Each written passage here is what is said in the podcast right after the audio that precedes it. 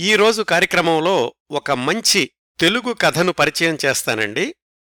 కథ పేరు దేవుణ్ణి చూసినవాడు. రచయిత దేవరకొండ బాలగంగాధర తిలక్. తెలుగు సాహిత్యంతో ఏ కొంచెం పరిచయం ఉన్నవాళ్ళకైనా తప్పకుండా తెలిసే పేరు ప్రఖ్యాత కవితా సంపుటి అమృతం కురిసిన రాత్రి రచయిత దేవరకొండ బాలగంగాధర తిలక్. తెలుగు సాహిత్యంలో రెండు కవితా సంపుటాలు చదివి కవిత్వం పట్ల మక్కువ పెంచుకున్న యువకులు అనేక మంది ఉన్నారు. ఆ కవితా సంపుటాలేమిటంటే ఒకటి శ్రీశ్రీ గారి మహాప్రస్థానం అయితే రెండోది తిలక్ గారి అమృతం కురిసిన రాత్రి. తిలక్ కేవలం కవి మాత్రమే కాదు అద్భుతమైన కథారచయిత కూడా.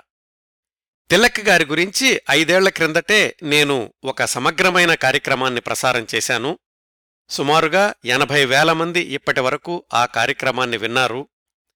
దానికి కొనసాగింపుగా తిలక్ గారు వ్రాసిన ఊరి చివర ఇల్లు పరివర్తన అనే కథల్ని కూడా ఒక ఎపిసోడ్లో పరిచయం చేశాను.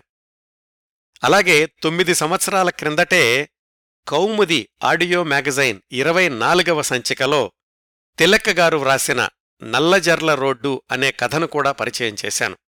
మన టాక్షోల్లో పరిచయం చేస్తున్న దేవరకొండ బాలగంగాధర తిలక్ గారి నాలుగవ కథ ఈ దేవుణ్ణి చూసినవాడు.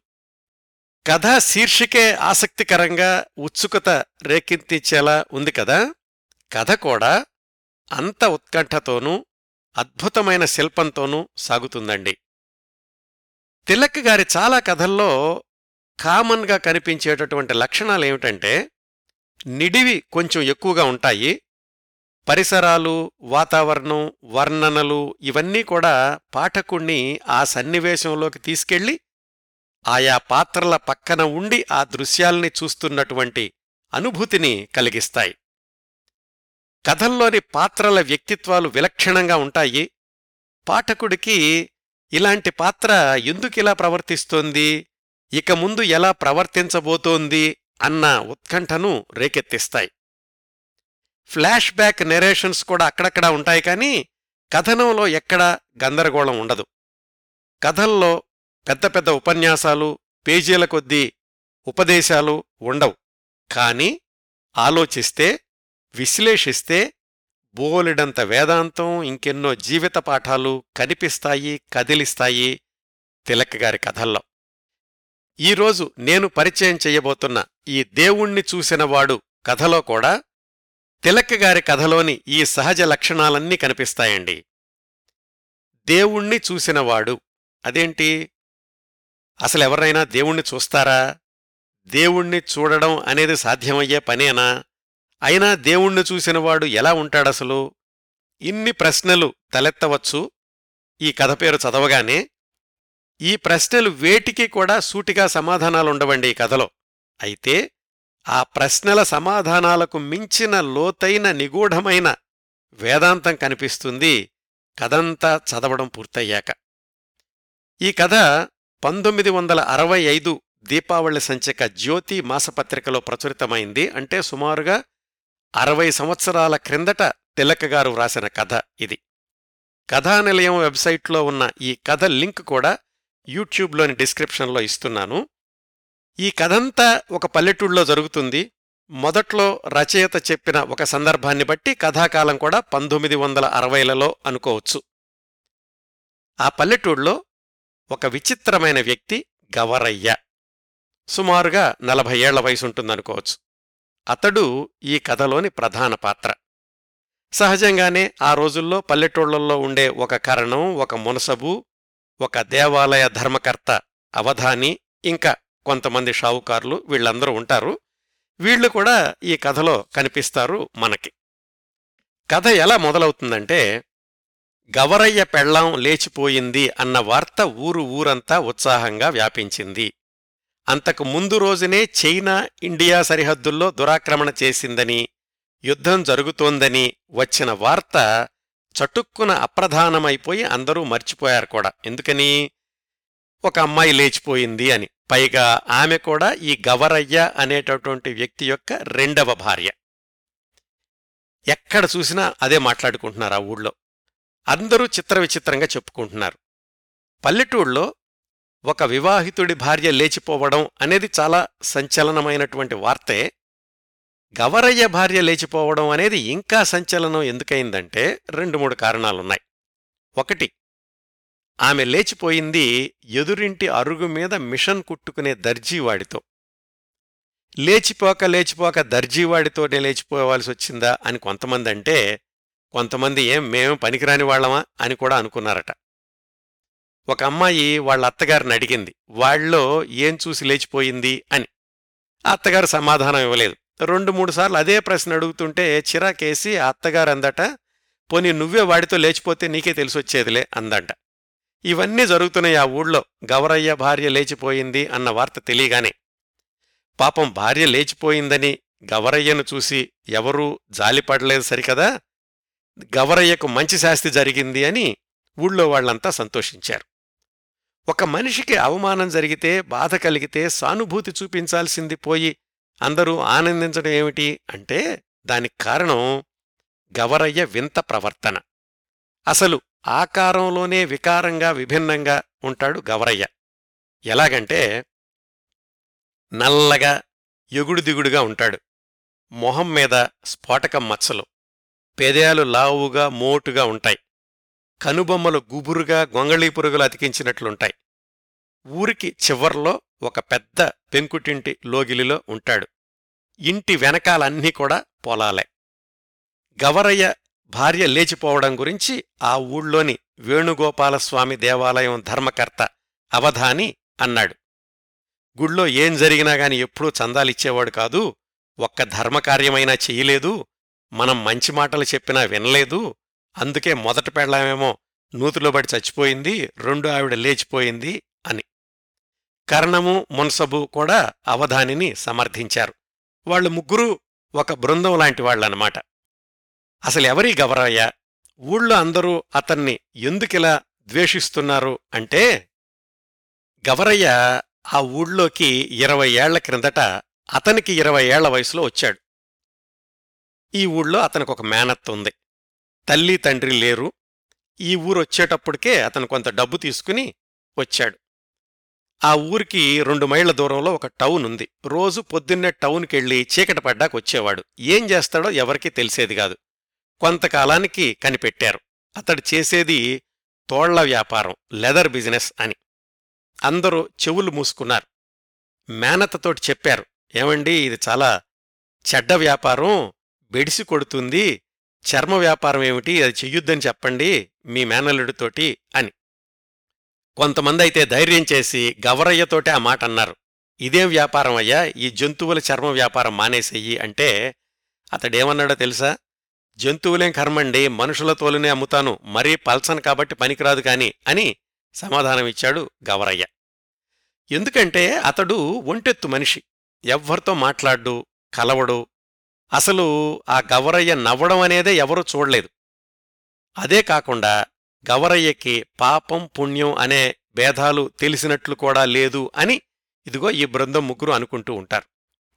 ఈ ఊరొచ్చాక ఇరవై ఏళ్ళల్లో అతను లక్ష రూపాయలు పైగా సంపాదించాడు అని ఒక ప్రతీతి.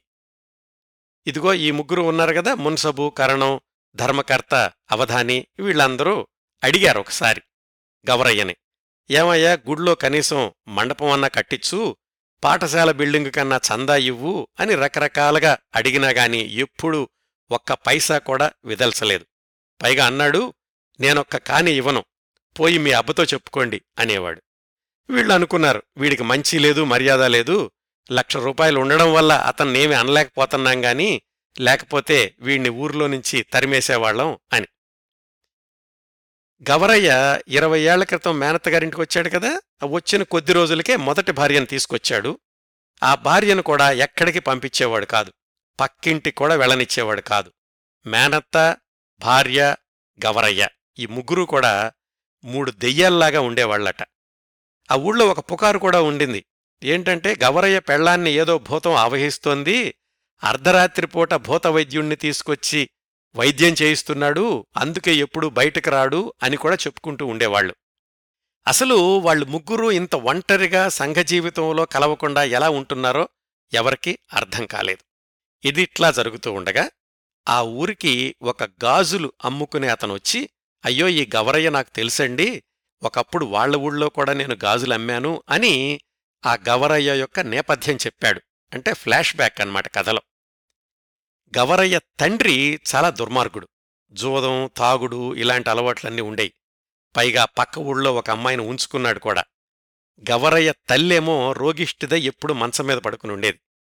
అందుకని గవరయ్య చిన్నతనంలో తల్లి సంరక్షణ ఏమీ కూడా ఎరగనివాడు ఎప్పుడూ ఒంటరిగా ఉండేవాడు తండ్రికేమో చెడ్డ పేరు ఉండడం వల్ల గవరయ్యని ఎవరూ దగ్గరకు రానిచ్చేవాళ్ళు కాదు. చివరికి స్కూల్లో కూడా చేర్చుకోలేదు. ఎందుకని? ఆ స్కూలు స్థాపించినటువంటి భూస్వామికి గవరయ్య తండ్రితోటి ఎడతెగని వైరం ఉంది. ఆ భూస్వామేమో బాగా పలుకుబడి దైవభక్తి ఉన్నవాడు. ప్రతి ఏటా సుబ్బారాయుడు షష్ఠికి ఉత్సవాలు అన్నసంతర్పణలు చేయించేవాడు. ఆ సమయంలో గవరయ్య తండ్రి రౌడీ ముఠాతో చేరి ఆ ఉత్సవాల్లో గలాభా చేయించేవాడు. ఇంకా ఈ గవరయ్య తండ్రి అందరితో చెప్పాడు నేను కొంత అప్పు తీసుకున్నా నా షావుకారు దగ్గర నాతోటి నోటు రాయించుకుని నా ఆస్తంతా కాజేశాడు అని. చాలామంది నమ్మలేదు గాని అదే విషయం చెప్తూ ఉండేవాడు గవరయ్య తండ్రి. ఇదంతా కూడా గవరయ్య తండ్రి గురించి. గవరయ్య ఒంటరిగా ఉంటున్నాడు అని ఆ తండ్రి ఏం చేశాడు ఒక కుక్క పిల్లల్ని రెండు పిల్లి పిల్లల్ని తెచ్చి వీటితో ఆడుకోరా అన్నాడు. మనుషులకంటే ఇవే నయం. అనేవాడు రోగిష్టైన భార్యతోటి. అట్లా ఈ గవరయ్య బాల్యం అంతా కూడా కుక్కలతోటి చెట్లతోటి గోడలతోనూ ఆడుకుంటూ గడిపాడు. కొన్నాళ్ళకి తల్లి చనిపోయింది.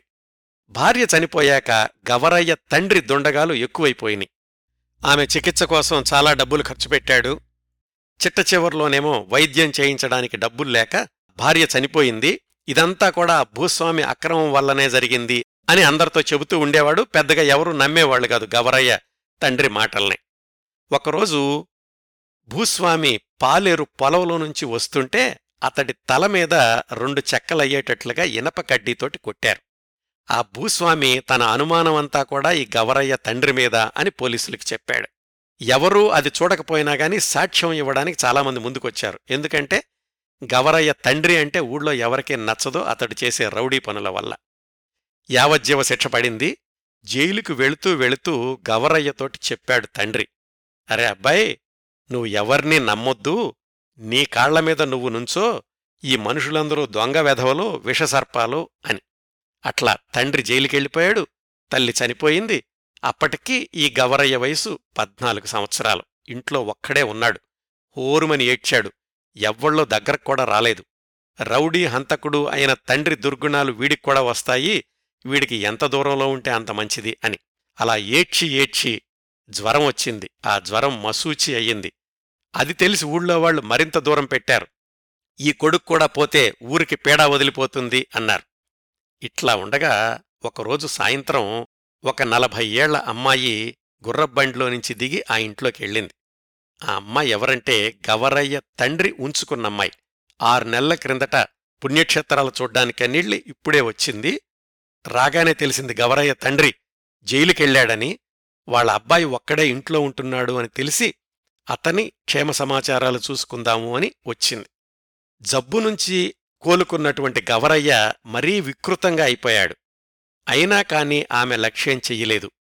తండ్రితో సంబంధం ఉన్నంత మాత్రాన ఈ చేతకాని వికారపు కొడుకు బాధ్యత తీసుకోవడంలోని అవివేకాన్ని ఒకరిద్దరూ ఆమెకు చెప్పి చూశారు. ఆమె సమాధానమిచ్చింది మీరెన్నైనా చెప్పండి నేనీ అబ్బాయి క్షేమ సమాచారాలు చూసుకుంటాను అని. అట్లా కొన్నాళ్ళకి ఒక పిల్లని తెచ్చి గవరయ్యకి పెళ్ళి చేసింది. గవరయ్యకి ఇరవై ఏళ్ళ వయసున్నప్పుడు ఆ అమ్మాయి మరణించే ముందు గవరయ్యకి తన నగలో పదివేల రూపాయలు ఇచ్చి ఈ ఊళ్ళో వద్దబ్బాయి పలానా ఊళ్ళో మీ మేనత్తుంటుంది అక్కడికి వెళ్ళు అని చెప్పింది. ఇంత నేపథ్యం ఉందండి. గవరయ్య అలా ఉండడం వెనకాల గవరయ్య ఈ ఊరు రావడం వెనకాల. అట్లా అతను మేనత్త దగ్గరికి ఇప్పుడు మనం మాట్లాడుకుంటున్న ఊళ్ళోకొచ్చి తోళ్ళ వ్యాపారం మొదలుపెట్టాడు. ఏడెనిమిదేళ్ళకు ఆ భార్యేమో కాలు జారి నూతిలోబడి చనిపోయింది. ఇదంతా తెలిసినటువంటి ఊళ్ళో వాళ్ళు అన్నారు. తండ్రి దుర్మార్గుడు హంతకుడు వీడు చిన్నతనం నుంచి పిల్లులతోటి కుక్కలతోటి పెరిగి జంతు లక్షణాలు అలవరుచుకున్నాడు. అందుకే వీడిలా ఉంటున్నాడు అని ఇంకా తిట్టడం మొదలుపెట్టారు గవరయ్యని. అవధాని అంటే ఆ ఆలయ ధర్మకర్త మాత్రం గవరయ్య దగ్గర నుంచి ఎలాగైనా సరే గుడికి చందా తెప్పించాలి అనుకుని తన ఆర్గ్యుమెంట్ ఏం చెప్పాడంటే గవరయ్య దుర్మార్గుడు నిజమే వికృత రూపుడు అదీ నిజమే పిసినిగొట్టు ఎవరికీ కాని రాల్చడు ఒప్పుకున్నాం ఒంటెత్తు మనిషి సభ్యత లేనివాడు అందరికీ తెలుసు అయితే మాత్రమేంటి డబ్బులున్నాడు మనసు మారి కొంచెమైనా సరే ఈ దేవాలయానికి చందా ఇవ్వకపోతాడా అని సరే పక్కనున్నటువంటి కరణము మున్సబు కూడా అలాగే అనుకున్నారు. మొదటి భార్య కాలుజారి నూతిలో పడినప్పుడు ఈ అవధాని వీళ్ళందరూ వెళ్ళి గవరయ్యని పరామర్శించారు. ఇదంతా కర్మఫలితమయ్యా ఎప్పటికైనా మేలుకో కనీసం నువ్వు ఇప్పటికైనా దేవాలయానికి గనక విరాళాలిస్తే నీ భవిష్యత్తు బాగుపడుతుంది అని. వాళ్ళ మాట వినలేదు సరికదా? కొన్నాళ్ళకి తనకంటే పదిహేనేళ్ళు చిన్నదైన ఒక పిల్లను పెళ్ళి చేసుకుని ఇంటికి తీసుకొచ్చాడు. ఆ పిల్ల అందం ఎలా ఉన్నా గాని ఫ్యాషన్గా ఉండేది. ఆమెను ప్రేమగా చూసుకుంటుండేవాడు గవరయ్య అని కొంతమంది గమనించారు. అప్పుడప్పుడు బండి గట్టించుకుని పట్టణానికెళ్ళి సినిమా చూసొస్తూ ఉండేది. చాలామంది అనుకున్నారు కొంతలో కొంత పర్వాలేదు భార్యను బయటకు పంపిస్తున్నాడు అని. ఎదురింటి అరుగు మీద ఉన్న మిషన్ కుట్టువాడితోటి ఈమె లేచిపోవడం దాకా ఇంత చనువు ఎలా ఏర్పడిందో ఎవ్వళ్ళకి తెలియలేదు.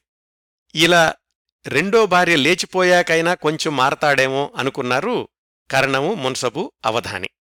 ఇప్పుడు మళ్ళీ కథ వర్తమానంలోకి వచ్చింది. రెండో భార్య లేచిపోయింది అని తెలిసి వాళ్ళు ముగ్గురు పలకరించడానికి వచ్చారు.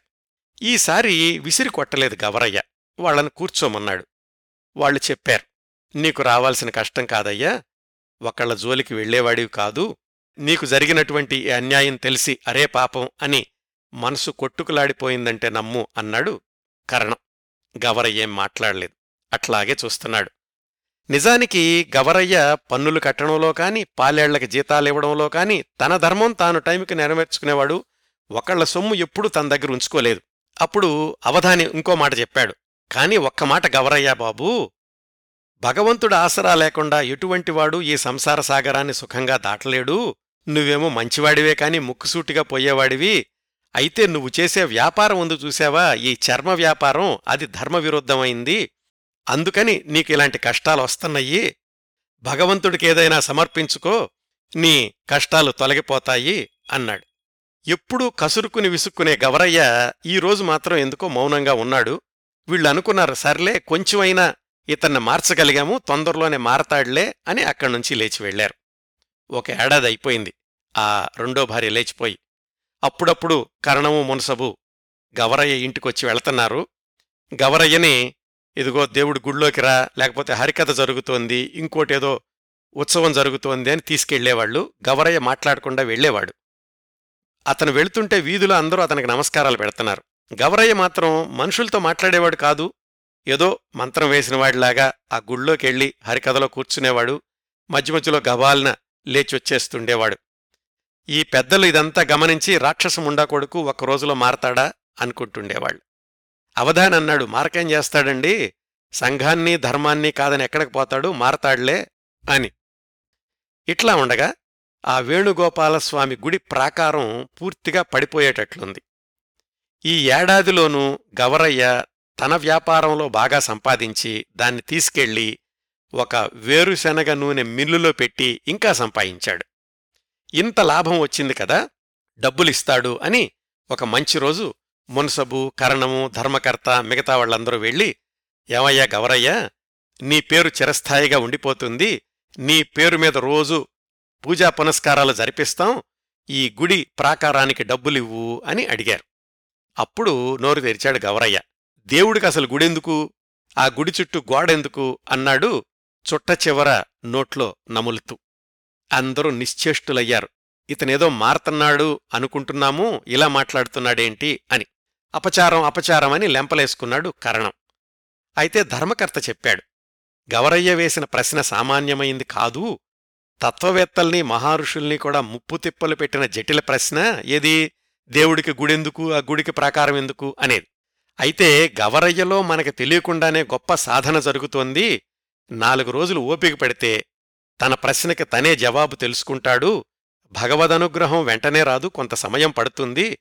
ఇదిగో అవధానిగారు ఈ పదివేలు నీ దగ్గర ఉంచండి అని అతడు మనకిచ్చే రోజు వస్తుంది అని మిగతా వాళ్ళకి నచ్చజెప్పాడు ఇదంతా గవరయ్య ఎదురుగుండానే చెప్పాడు. ఈ మాటలన్నీ విని గవరయ్య ఎప్పుడూ ఎవరికీ నమస్కారం చెయ్యనివాడు అవధానికి నమస్కారం చేశాడు. సెలవు తీసుకోండి నాకు పనుంది టౌన్కెళ్ళాలి అని వెళ్ళిపోయాడు. అవధాని ఆశ్చర్యపడ్డాడు. కాకపోతే కొంతలో కొంత మార్పు వస్తోంది. ఎప్పుడూ ఎవరికీ తలవంచనివాడు. ఈరోజు తలవంచి మరీ నాకు నమస్కారం చేశాడు అని మిగతా వాళ్ళతో చెప్పి కొంచెం ఓపిక పడదాం అన్నాడు. ఇదిగో వర్షాకాలం వస్తోంది కదా. ఆ వర్షాకాలంలో ఎట్లాగైనా సరే అతడి దగ్గర నుంచి పాతిక వేలు నేను విరాళాలు సేకరిస్తాను అని ధైర్యంగా చెప్పాడు అవధాని. వర్షాకాలం వచ్చింది. ఇక్కడ రచయిత వర్షాకాలం వచ్చింది అనడం వెనకాల రాబోయేటటువంటి సన్నివేశాలకి బలమైనటువంటి ఊతంగా ఉంటుందండి. కుంభవృష్టిగా వర్షం దట్టమైన మేఘాలతో నల్లబడిన ఆకాశం మెరుపులు ఉరుములు ప్రకృతి పెళ్ళిపందిరిలాగా హడావిడిగా ఉంది. ఇలాంటి చల్లని వాతావరణంలో పిడుగులాంటి వార్త వచ్చింది. ఏంటంటే మున్సబు ఒకరిద్దరు పెద్దలు మున్సబు ఇంటి అరుగు మీద కూర్చుని శాలువాలు కప్పుకుని వెచ్చగా చుట్టలు కాలుస్తూ ఆధ్యాత్మిక గోష్ఠి సలుపుకుంటున్నారు. ఆ సమయంలో వాళ్ళ నౌకరు పానకాలు పరిగెత్తుకుంటూ వచ్చి చెప్పాడు. ఏంట్రా ఏం జరిగింది? అన్నాడు మున్సబు. అదొచ్చిందండి తిరిగొచ్చిందండి అన్నాడు ఆ నౌకరు పానకాలు. రెండు నెలల క్రిందట మునసబు గారి గిత్తదూడ కట్టు తప్పించుకుని పారిపోయింది. ఒకవేళ అది తిరిగొచ్చిందేమో అనుకుని అయితే వచ్చింది కదా తీసుకెళ్ళి కొట్టంలో కట్టేయి అన్నాడు. గిత్త కాదు బాబాయ్య గవరయ్య పెళ్ళాం అన్నాడు పానకాలు. అందరూ చటుక్కున నిటారుగా కూర్చుని ఏమన్నావు ఏమన్నావు అన్నారు ఏకకంఠంతోటి. అప్పుడు ఆ నౌకరు పానకాలు చెప్పాడు. రాత్రి జరిగిందండి ఇదంతాను. చాలా పొద్దుపోయాక రెండో ఆట సినిమా చూసి బట్టల కొట్టు నరసింహం ఊళ్ళోకి వస్తుంటే చెట్ల నీడల్లో ఎవరో కదులుతుండడం చూశాడు. దెయ్యమేమోనని అతనికి అనుమానం వేసి దగ్గరగా వెళ్ళాడు. రేగిన జుట్టు నల్లని మాసిన బట్టలు నడవలేక నడవలేక ఒక్కొక్క అడుగు వేసి ఆడకూతుర్ని చూశాడు. గొడ్లసావిట్లో ఉన్న నన్ను పిలిస్తే నేను కూడా వెళ్ళాను. అమ్మాయి చేతిలో చిన్న మూట ఉంది. ఎవరాని దగ్గరికెళ్ళి దగ్గరకెళ్ళి చూశాము. పోల్చుకోలేకపోయాము పలకరించాము. అమ్మాయి మాట్లాడలేదు. వేగంగా నడుచుకుంటూ ఆ గవరయ్య ఇంటి పెరటిని ఆనుకుని ఉన్న పాకలోకి వెళ్ళింది. ఆ పాకలో కర్రపేళ్ళు చెత్త డబ్బాలు ఇలాంటి చెత్తా చెదారం ఉంది. ఇప్పుడు నాకు అనుమానం వచ్చి వెళ్ళి చూశాను. చూస్తే ఆ ఆడమనిషి ఎవరో కాదు గవరయ్య పెళ్ళామే. కడుపు చాలా ఎత్తుగా ఉంది నెలలు నిండినట్లుగా ఉంది గడ్డి మీద పడుకుని మూలుగుతోంది. ఇదంతా చెప్పాడు ఆ నౌకర్ పానకాలు మున్సబు కరణం అవధానితోటి. ఈ సంగతి గవరయ్యకు తెలిసినంటావా? అన్నాడు మున్సబు. ఇదంతా జరుగుతోంది పగలు. ఇందాక చెప్పిందంతా రాత్రి జరిగింది. తెలీదండి తెల్లారిగట్టనే లేచి టౌన్కి వెళ్ళిపోతాడు కదా గవరయ్య అన్నాడు పానకాలు. అప్పటికే ఈ విషయం ఊరంతా పాకిపోయింది. గవరయ్య తక్షణం ఆ చెడిపోయిందాన్ని తరిమేస్తాడా లేక తనే ఊరునుంచి వెళ్ళిపోతాడో తేల్చుకోవాలి అని అడుగుదామనుకున్నారు ఆ రోజు ఉదయమే దళితవాడలో ఎవరికో కలరా తగిలింది దానికి కారణం ఇదిగో ఈ పాపిష్టిది ఊళ్ళో అడుగు పెట్టడమే అని ఒకళ్ళన్నారు. సరే చీకట పడేసరికి గవరయ్య ఇంటి ముందు సైకిల్ దిగాడు. వీళ్ళందరూ గవరయ్య దగ్గరికెళ్ళారు అవధాని జరిగిందంతా చెప్పాడు. గవరయ్య కళ్ళు ఎర్రబడ్డాయి. అతడి లావాటి పెదవులు వణికాయి. గబగబా వెళ్ళి మూలనున్న గుణపం చేత్తో ఎత్తాడు. చంపేస్తాను తప్పుడు మొండని అని అరిచాడు. అవధాని వద్దు వద్దు అంత పనక్కర్లేదు. నీ ధర్మనిష్ట నాకు తెలుసు. మళ్ళా ఇప్పుడు కూనీ కేసు నిమేదేసుకుంటావా నీ పీకే కాక మా పీకల మీద కూడా వస్తుంది. దాన్ని ఇంట్లో నుంచి పంపించేయి చాలు అన్నాడు. అతని మాటలు వినిపించుకోకుండా పెద్ద పెద్ద అంగలు వేస్తూ లోపలికెళ్ళిపోయాడు గవరయ్య. ఇక ఇక్కడుంటే మనకు మంచిది కాదులే అని ఈ పెద్దలందరూ వెళ్ళిపోయారు. చీకటి పడిపోయింది. గవరయ్య పాకలోకెళ్ళాడు. అక్కడ జీబురుగా చీకటి చీకటిగా ఉంది. పాత సామానుతో దుమ్ముతో నిండి ఉంది. గవరయ్య పరకాయించి చూశాడు. ఒక పక్కగా నేల మీద వెల్లికిలా పడుకున్న పెళ్ళాన్ని చూశాడు. దగ్గరగా వెళ్ళి గుణపం పైకెత్తాడు. ఇంతలో ఏదో అనుమానం వచ్చింది. ఇది చచ్చిందా? బతికే ఉందా? అనుకున్నాడు. మోకాళ్ళ మీద వంగి మొహంలోకి చూశాడు. పీక్కుపోయి పాలిపోయి ఉంది ఆమె మొహం. ఎండి అట్టలు కట్టిన జుట్టు అసహ్యంగా నేల మీద భుజాల చుట్టూ పరుచుకుని ఉంది. దీనంగా మృత్యువిహ్వలంగా భయంకరంగా అసహ్యంగా ఉంది ఆమె మొహం. ఇదంతా చదువుతున్నానండి యథాతథంగా. చిట్టి అని పిలిచాడు గట్టిగా. భుజాలు పట్టుకుని కుదిపాడు. ఆ అమ్మాయి కళ్ళు తెరిచింది. గవరయ్యను ఆనమాలు పట్టింది. ఆమె కన్నులమ్మట నీళ్ళు కారుతున్నాయి. వణుకుతున్న రెండు చేతుల్ని పైకెత్తి నమస్కరించింది. నన్నేం చెయ్యకు నేను వెళ్ళిపోతాను అంది నీరసంగా. అప్పుడు గవరయ్యకి తన తల్లి గుర్తొచ్చింది. ఆమె కూడా చచ్చిపోయే ముందు ఇట్లాగే తన తండ్రికి చేతులెత్తి దండం పెడుతూ దీనంగా చూడడం జ్ఞాపకం వచ్చింది. భార్య రెండు చేతులు కిందకు వేలాడిపోయాయి. కాసేపు అలాగే కూర్చున్నాడు. ఏమనుకున్నాడో మరి గుణపాన్ని దూరంగా విసిరేశాడు. ఒక చెంబుతోటి నీళ్ళు ఒక గిన్నె నిండా అన్నము తీసుకొచ్చాడు. చిట్టి అన్నాడు. చిట్టి కళ్ళు తెరిచింది. లే ఈ అన్నం తిను తెల్లారగానే వెళ్ళిపో నీ మొహం నాకు చూపించుకు తెలిసిందా? అన్నాడు. అలాగే అన్నట్లుగా తలూపింది చిట్టి. గవరయ్య లేచి నుంచుని తెల్లారాక ఈ పాకలో కనిపించావా? నీకు చావు తప్పదు అని ఇంట్లోకి వెళ్ళిపోయాడు. ఆ రాత్రి అతడికి అన్నం సహించలేదు. కాళ్ళ కింద మంటలు పెట్టినట్లుగా ఉంది. ఆకాశం మీద మబ్బులు దట్టంగా పట్టాయి. గాలి రివ్వుమని చెట్ల ఆకుల్లోంచి చప్పుడు చేసుకుంటూ ఇంటి చూరును తాకి వెర్రిగా అరుస్తూ వెనక్కి తిరిగిపోతోంది పక్కమీద దొర్లాడు. ఎప్పుడూ కాస్త నిద్రపట్టేసరికి ఒక కలొచ్చింది ఆ కల్లో తన తండ్రిని తల్లిని ఒక స్తంభానికి కట్టి చుట్టూ మంటలు పెట్టారు. ఆ మంటలు పెట్టినాళ్ళు అవధానిలాగా కరణంలాగా మునసబులాగా కనపడ్డారు. తల్లి తండ్రి బాబోయ్ బాబోయ్ అని అరుస్తున్నారు. తల్లి తండ్రి ఎర్రగా నల్లగా బూడిదలాగా కాలిపోయారు. ఆ బూడిదలో నుంచి ఒక వ్యక్తి బయటకొచ్చాడు. ఇదంతా అతని కల్లో. ఆ వ్యక్తి గబగబా అడుగులేసుకుంటూ తన పెరట్లో పాకవైపు వెళ్ళాడు. ఆ వ్యక్తికి ఒక చేతిలో శంఖం మరొక చేతిలో చక్రం నుదుట నామాలు ఉన్నాయి. గుళ్ళో తను చూసిన వేణుగోపాలస్వామి విగ్రహంలాగా కనిపించాడతనికి కలలో ఇదంతా జరుగుతోంది.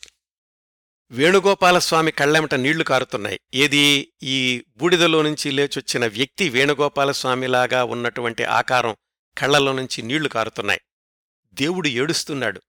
చిట్టి పక్కలో ఉన్న పిల్లవాణ్ణి చేతుల్లోకి తీసుకుని నీకేం భయం లేదు నేనున్నానుగా అని చిట్టిని ఓదారుస్తున్నాడు. ఇంతలో మండుతున్న కాగడాలు పట్టుకుని ఊళ్ళో జనం కేకలేసుకుంటూ వచ్చి పాకను అంటించేస్తున్నారు. పాక నలువైపులా భగ్గుమని అంటుకుంది. జ్వాలలు మిన్నుముడుతున్నాయి దేవుడు మంటల్లో కాలిపోతున్నాడు. చిట్టి కాలిపోతోంది. నోరెరుగని చిట్టి పిల్లాడు కాలిపోతున్నాడు. ఈ భయంకరమైన కల గవరయ్యను ఉలిక్కిపడి లేచేలాగా చేసింది. నుదురంతా చెమటతో తడిసిపోయింది. కిటికీ తలుపులు గాలి కొట్టుకుంటున్నాయి. హోరుమని గాలివాన ఉరుములు మెరుపులు భయంకరంగా ఉంది. మొహం తుడుచుకున్నాడు. ఏదో అతనికి జ్ఞానోపదేశం అయినట్లుగా అనిపించింది. కోజాలో ఒక గ్లాసుడు నీళ్ళు గబగబా తాగాడు. చీకట్లో నుంచి బయటకు చూశాడు. వానలో కలిసిన చీకటి నల్లని విషంలాగా ఆకాశం మీద నుంచి కారుతున్నట్టు నల్లని పాపం సముద్రంలాగా పొంగుతున్నట్టుంది. ఆ భయంకరమైన చీకట్లో ఈ మనుషులు ఇళ్ళు వాకిళ్ళు భయాలు కోర్కెలు అన్నీ అబద్ధంలాగా కనిపించాయి. ప్రకృతి యొక్క ప్రచండ తాండవంలో ఏదో సత్యం కొరడాతో చెళ్ళున కొట్టినట్లు అర్థమైనట్లు అనిపించింది. ఒక పెద్ద మెరుపు మెరిసింది. ఆ మెరుపులో వేణుగోపాలస్వామి గోపురాగ్రం మెరిసింది. గవరయ్య మనసు లోతుల్లో ఏదో మెరిసింది. దగ్గాడు. లాంతర్ పట్టుకుని పెరట్లోకెళ్ళాడు. పెరడేమో చాలా పెద్దది. గాలి ఊపుకి తట్టుకుంటూ పాక దగ్గరికెళ్ళాడు. పాకలోనించి కీచుగా గట్టిగా మూలుగులు వినపడుతున్నాయి. లోపలికెళ్ళాడు. బాధతో మెలికలు తిరిగిపోతోంది చిట్టి. చూడలేక దీపం అక్కడ పెట్టి బయటకొచ్చి నుంచున్నాడు. అట్లా వర్షంలో చలిగాల్లో ఎంతసేపు నుంచున్నాడో తెలీదు. ఒక మెరుపు మెరిసింది. దూరంగా ఒక పిడుగు పడింది. బాబోయ నరిచింది చిట్టి. గవరయ్య ఒక్క నిమిషంసేపు నిశ్చేష్టుడయ్యాడు. అంతలో కేర్ కేర్మని ఏడుపు వినిపించింది. జాగ్రత్తగా వినండి ఈ వాక్యాలు తిలకగారు వ్రాసినవి. కఠినమైన అసహ్యమైన గవరయ్య మొహం మీద లావాటి పెదవుల సందులోనుంచి వచ్చిన ఆ చిరునవ్వు తాలూకు వెలుగు అలుముకుంది. గవరయ్య అంత వర్షంలోనూ అంత చీకట్లోనూ మెరుపుల సహాయంతో ఊళ్ళోకెళ్ళి మంత్రసాన్ని పిలుచుకొచ్చాడు. ఇదంతా రాత్రి జరిగింది. కట్ చేస్తే ఉదయం ఎనిమిది గంటలయింది గవరయ్య ఇంటి వరండాలో అవధాని కరణం మున్సబు మరొక షావుకారు శేషగిరి వీళ్ళందరూ వచ్చి కూర్చున్నారు. వాళ్ళందరూ పంచాయతీ పెట్టారు. ఈ అమ్మాయిని ఇప్పుడు ఇక్కడి నుంచి పంపిస్తావా లేదా అని. కాసేపటికి ఇంట్లో నుంచి గవరయ్య వచ్చాడు. నడుస్తున్న ఇనప గడ్డరులా ఉన్నాడు. చిన్న కళ్ళు కుంచించి సూటిగా నిర్లక్ష్యంగా వాళ్ళకేసి చూశాడు. అవధాని భీకరంగా కంఠం మార్చి ఇలా చేస్తావనుకోలేదు గవరయ్య ఇంకా పెద్ద మనిషి అనుకున్నాను చెడిపోయిన దాన్ని ఇంట్లోకి తీసుకొచ్చి పెట్టుకుంటావా? ఎవడి వల్ల పుట్టిన కొడుకుని ఇంట్లో తెచ్చి పెట్టుకుంటావా? నీకు సిగ్గు అభిమానము రెండూ లేకపోవడమే కాదు గొప్ప పాపం చేస్తున్నావు. దేవుడు నిన్ను క్షమించి ఊరుకుంటాడా? నువ్విలా చేస్తే ఊళ్ళో వాళ్ళందరూ కూడా అరిష్టం అని. అప్పుడు గవరయ్య ఏం చేశాడంటే కోప్పడలేదు ఎదురు తిరగలేదు అరవలేదు వాళ్ళ మీద. తాపీగా గోడ కానుకుని కూర్చున్నాడు. బొడ్లో నుంచి పొగాకు కాడదీసి చుట్ట చుడుతూ నాకు దేవుడే చెప్పాడు అన్నాడు. ఏం చెప్పాడు? అన్నాడు అవధాని. ఆ పిల్లవాణ్ణి నేను పెంచుకుంటాను. ఆ పిల్ల ఇంట్లో పడి ఉంటుంది అన్నాడు. లేచిపోయిందాన్ని ఏలుకుంటావా? అన్నాడు షావుకారు శేషగిరి తన చెవుల్ని తానే నమ్మలేక. అప్పుడు గవరయ్య అన్న వాక్యాలు చూడండి. ఏలుకోవడం సిగదరగా నాకంటే సగం చిన్నదాన్ని పెళ్ళి చేసుకుంటే లేచిపోక ఏం చేస్తది? ఇప్పుడు పొమ్మంటే ఎక్కడికి పోతది? తిండి బట్ట ఇస్తే కుర్రాణ్ణి సాకుతూ ఇక్కడే పడి ఉంటుంది అని. అవధాని వికటాట్టహాసం చేసి దేవుడు చెప్పాడా నీకు? ఏ దేవుడయ్యా? రంకుదేవుడా మహా తపస్సు చేసిన వాళ్ళని దిక్కులేదు గాని అన్నాడు. అప్పుడు నాకు దేవుడు కనిపించాడు నేను దేవుణ్ణి చూశాను అన్నాడు మొండిగా గవరయ్య. గవరయ్య నువ్వు మంచిగా చెబితే వినటం లేదు మేమంతా చేతులు కట్టు కూర్చోలేదు జాగ్రత్త అన్నాడు మున్సబు. వాళ్ళతో పాటు వచ్చేటప్పుడు వెట్టివాళ్ళని నౌకర్లని తీసుకొచ్చారు. అవసరమైతే గవరయ్య మీద దాడి చేయిద్దామని. ఈ మాటలు వినగానే ఒక్కసారిగా గవరయ్య లేచాడు. గోడవారనే ఉన్న గుణపం తీశాడు. ఎవడరా నాయాల నా మీదకొచ్చేవాడెవడరా నేనొకరు సొమ్ము తిన్నానా? అసలు మిమ్మల్ని ఇక్కడికి రమ్మన్నానా? నువ్వెవడవయ్యా నాకు నీతులు చెప్పడానికి? నా వ్యవహారంలో జోక్యం చేసుకుంటే ఒక్క ఏటుకి తెగేస్తాను. రమ్మను ఎవడొస్తాడో? అని అరిచాడు గవరయ్య. అతని ఒళ్ళు ఆవేశంతో ఊగిపోతోంది. పేలుతున్న అగ్నిపర్వతంలో ఉన్నాడు. అతని ఆకారం అతని రౌద్రం చూసేసరికి ఆ వెట్టివాడు కూడా భయపడిపోయి నోరావాలించాడు. అవధాని లేచాడు. తక్కిన వాళ్ళందరూ కూడా లేచారు. అయితే దాన్ని వదలవన్నమాట అన్నాడు అవధాని. వదలను అన్నాడు గవరయ్య. అయితే నిన్ను వెలేస్తున్నాం. చాకలి మంగలి రానే రారు సరికదా? నీ పొలం పనులకి పాలేరుతనానికి ఎవరొస్తారో చూస్తాను అన్నాడు అవధాని. మునసబు వెట్టిగాడికేసి చూసి అరే ఈవేళ ఊళ్ళో టముకు వెయ్యరా వీళ్ళను బహిష్కరిస్తున్నామని అన్నాడు. గవరయ్య ఉగ్రంగా ఉరిమి చూసి పొడ్డయ్య పెద్ద మనుషులు ఇలాంటి ఎదవూళ్ళో ఉండమన్నా ఉండను. నా పిల్లాణ్ణి ఈ ఎదవల మధ్య తిరగనివ్వను. థూ అని కాండ్రించి ఉమ్మేశాడు. వెళ్ళిపోయే అవధాన్ని బృందాన్ని చూస్తూ. చిట్ట చివరి పేర. వారం రోజులు తిరిగేసరికి గవరయ్య ఇల్లు తాళం వేసుంది. గవరయ్య టౌన్లో ఇల్లు కొన్నాడని ఇక్కడ ఊళ్ళో ఇల్లు పొలము అమ్మకం పెట్టాడని తెలిసింది. ఇదండి కథ. దేవుణ్ణి చూసినవాడు. జాగ్రత్తగా విశ్లేషిస్తే గవరయ్య బాల్యం నుంచి ఎన్ని బాధలు పడ్డాడో ఎన్ని అవమానాలకు తిరస్కారాలకు గురయ్యాడో ఎందుకు ఒంటరి అయిపోయాడో అర్థమవుతుంది. చిట్ట చివరిలో తనకొచ్చినటువంటి భయంకరమైన కలలో దేవుణ్ణి చూశాడు. దేవుడు లాంటి ఓ శక్తి అప్పుడే పుట్టినటువంటి పసివాణ్ణి పొదువుకోవడం చూశాడు. వాస్తవంలో కూడా లేచిపోయి తిరిగొచ్చిందే అయినా పసిబిడ్డకు జన్మనిచ్చిన భార్యలో ఆ పసివాడిలో దేవుణ్ణి చూశాడు. గవరయ్య అందుకే దేవుణ్ణి చూసినవాడయ్యాడు నిజానికి ఈ కథలో ఎక్కడా గవరయ్య దుర్మార్గుడు కాదు. ఎవర్నీ మోసం చేయలేదు. ఎవర్నీ అన్యాయం చేయలేదు. అతడి జీవితాన్ని తాననుకున్నట్లు జీవించాడంతే. తనకు జరిగిన అన్యాయానికి ఎవర్నీ నిందించలేదు. తన రెండో భార్య కూడా తామిద్దరికీ ఉన్న వయసు వ్యత్యాసం వల్లనే వెళ్ళిపోయింది అని అనుకున్నాడు. ఇంకా చాలా కోణాల్లో దేవుణ్ణి చూసినవాడు గవరయ్య వ్యక్తిత్వాన్ని ప్రవర్తనని విశ్లేషించవచ్చండి. ఇదండి కథ. దేవుణ్ణి చూసినవాడు రచయిత దేవరకొండ బాలగంగాధర తిలక్. పూర్తి కథను యూట్యూబ్ డిస్క్రిప్షన్లో ఉన్న లింక్లో నుంచి చదవచ్చు. ఈ దేవుణ్ణి చూసినవాడు కథని యథాతథంగా ఎవరైనా గాని ఒక టెలిఫిలింలాగా చిత్రీకరిస్తే అద్భుతంగా ఉంటుంది. ఇదొక్కటే కాదు ఇంతకుముందు నేను చెప్పిన నల్లజర్ల రోడ్డు పరివర్తన ఊరి చివర ఇల్లు వీటన్నింటినీ కలిపి తిలక్కగారి కథలతోటి ఎవరైనా ఒక వెబ్ సిరీస్ లాగా పిక్చరైజ్ చేసినా గాని అద్భుతమైనటువంటి విలువలున్న వెబ్ సిరీస్ అవుతుందండి. చూద్దాం ఎవరైనా ధైర్యవంతులు ముందుకొచ్చి ఈ కథల్ని వెబ్ సిరీస్గా చేస్తారేమో. ఈ కార్యక్రమాన్ని ఇంతటితో ముగిస్తానండి. ఈ కార్యక్రమాలను ఆదరించి అభిమానిస్తున్న శ్రోతలందరకు హృదయపూర్వకంగా ధన్యవాదాలు తెలియచేస్తున్నాను మళ్ళీ వారం మరొక మంచి కార్యక్రమంతో కలుసుకుందాం. అంతవరకు నవ్వుతూ ఉండండి. మీ నవ్వులు పది మందికి పంచండి. ప్రస్తుతానికి మీ వద్ద సెలవు తీసుకుంటోంది సదా మీ ఆదరాభిమానాలను కోరుకునే మీ కిరణ్ ప్రభ.